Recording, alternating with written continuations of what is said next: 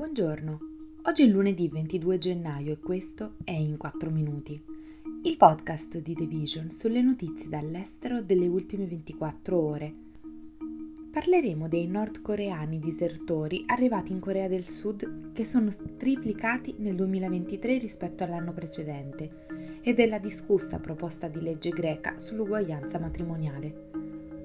Il numero di nordcoreani che sono arrivati in Corea del Sud è triplicato l'anno scorso, a seguito dell'allentamento delle chiusure di confine imposte durante la pandemia di Covid-19, che ha incoraggiato studenti, donne e diplomatici a intraprendere il viaggio.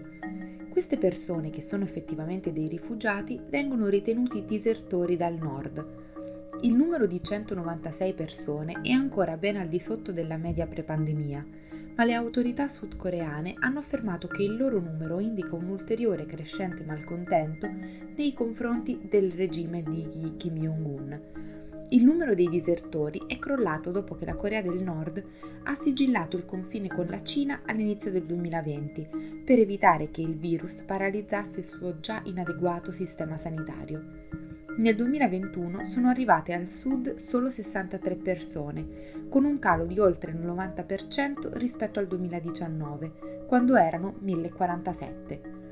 Si stima che 31.000 nordcoreani abbiano disertato in Corea del Sud dagli anni 50. La maggior parte attraversa la Cina e cerca una nuova vita nel sud attraverso un paese terzo Alcuni sondaggi hanno rilevato che la prospettiva di libertà nel sud democratico e la mancanza di cibo nel nord erano i due fattori principali a spingere i cittadini a partire.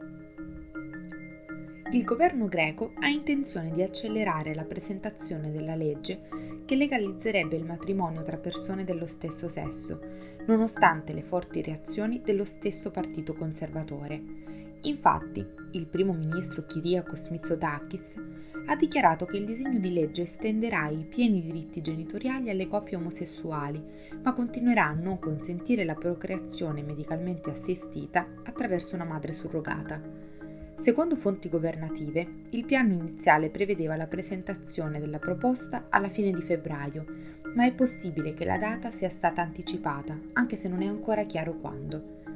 Nuova Democrazia punta a limitare le voci dissenzienti all'interno del partito e a convincere il maggior numero di legislatori a votare a favori. Ma circa 60 deputati conservatori sono attualmente orientati a fare il contrario oppure ad astenersi, fatto che di per sé potrebbe rappresentare un ostacolo all'approvazione. Le dichiarazioni del Premier hanno provocato forti reazioni anche da parte della Chiesa ortodossa, che esercita ancora un'importante influenza sugli affari statali.